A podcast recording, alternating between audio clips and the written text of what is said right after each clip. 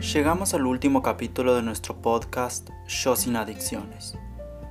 Esperamos que todos estos testimonios hayan sido útiles para lograr concientizar y prevenir el consumo de drogas, y que si estás atravesando por esta situación tan difícil, logres vencerla.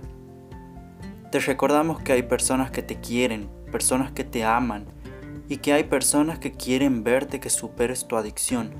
No les des la espalda Pídeles ayuda y te sorprenderás de ver la cantidad de personas que están dispuestas a ayudarte.